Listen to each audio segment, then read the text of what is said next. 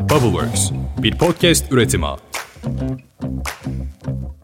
Günaydın. Bugün 23 Şubat 2023. Ben Özlem Gürses, Bubbleworks Media ve Pushholder ile beraber hazırladığımız 5 dakikada dünya gündemine hepiniz hoş geldiniz. Uzun zamandır bir iyi haberle başlayamıyordum. En azından bu sabah içinizi ısıtacak bir haber vereyim. Birinci Cemre havaya düştü. Sırasıyla suya ve toprağa düşecek. Yani anlayacağınız eninde sonunda bahar gelecek. Kahramanmaraş ve Hatay merkezli deprem fırtınalarında can kaybımız 41.156'ya ulaştı. Deprem bölgesinde 12.141 bina yıkıldı, 160 kişi ihmal ya da malzemeden çalma gerekçeleriyle tutuklandı.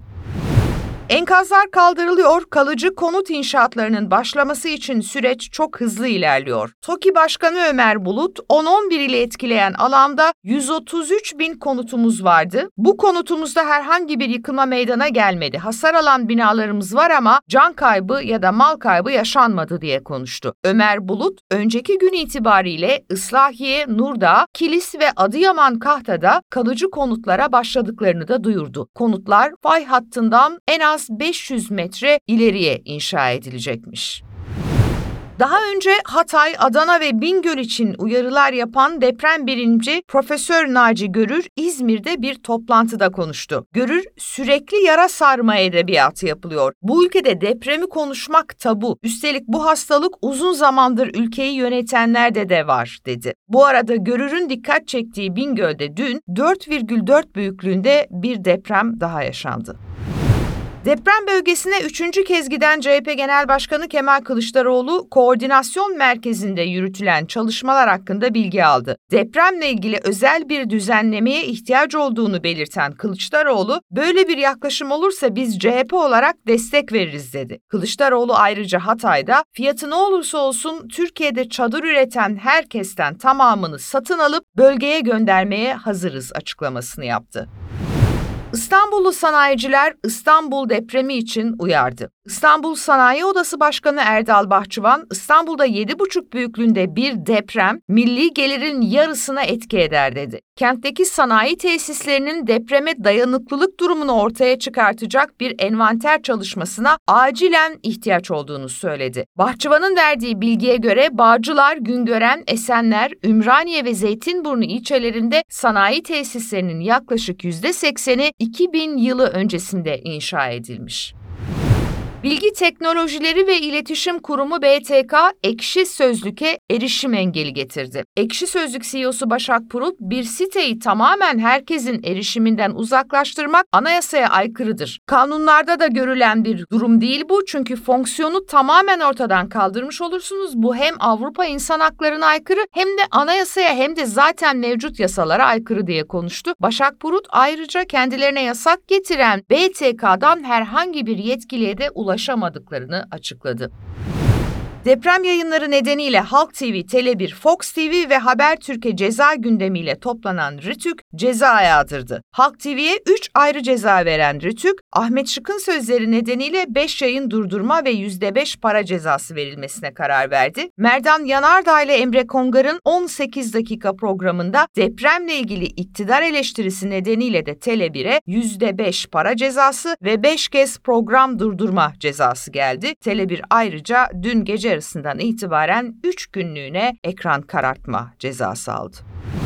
Deprem gündemi gerilerken siyaset gündemi yeniden ısınıyor. Seçim takvimine ilişkin tartışmaları dış basından takip ediyoruz. Zira ismini vermek istemeyen bütün yetkililer hep onlara konuşuyor. Bloomberg'e konuşan kaynaklar seçimlerin 14 Mayıs'ta düzenleneceğini söylemiş. İngiltere merkezli Reuters ise seçimin 18 Haziran'da yapılması görüşünün öne çıktığını bildiriyor. Söz konusu haberlerde yeter söz milletindir sloganının da AK Parti tarafından rafa kaldırıldığı, yeni sloganın Türkiye'yi birlikte inşa ediyoruz olacağı yazılıyor.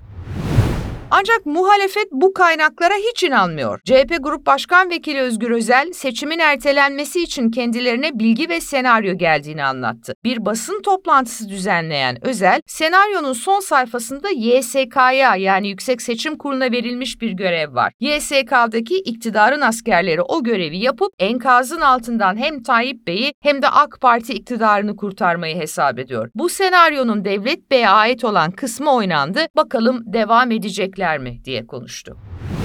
CHP'nin resmi hesabından yapılan açıklamada eski bakanlardan Yaşar Okuyan'ın partiden ihraç edildiği bildirildi. Okuyan, İyi Parti lideri Meral Akşener hakkında CHP Genel Başkanı Kılıçdaroğlu'na bir yıl önce bir dosya halinde bazı bilgiler verdiğini öne sürmüş, Akşener'in bu bilgiler nedeniyle Cumhurbaşkanı adayı olamayacağını iddia etmişti. Kılıçdaroğlu da bu iddiaları yalanlamıştı. Dün yayınlanan verilere göre 2022 yılında Avrupa Birliği'nde yaklaşık 1 milyon kişi uluslararası koruma başvurusunda bulunmuş. Avrupa Birliği'ne sığınma taleplerinin sayısı 2015-2016 mülteci krizinden bu yana görülmemiş bir seviyeye ulaştı. En çok Afganistan, Suriye ve Türkiye vatandaşları iltica talebinde bulunuyor. 55 bin Türkiye vatandaşı Avrupa'ya sığınmak istemiş. Türkiye ve Suriye'de yaklaşık 46 bin kişinin yaşamını yitirmesine ve yüz binlerce kişinin evsiz kalmasına yol açan son depremlerin ardından Yunanistan'a düzensiz sınır geçişlerinde olası bir artışa ilişkin korkuların da arttığı ifade ediliyor yine söz konusu bu raporda. Evet bugünlük dünya gündemi ve memleketin hali böyle. Yarın sabah erken saatte tekrar buluşacağız. Bu arada bugün Merkez Bankası para politikaları faizini açıklayacak. Tahminler şakkadanak bir faiz indiriminin geleceği yönünde. Yarın sabahki bültenimizde bunu da konuşuruz. O zamana dek hoşçakalın.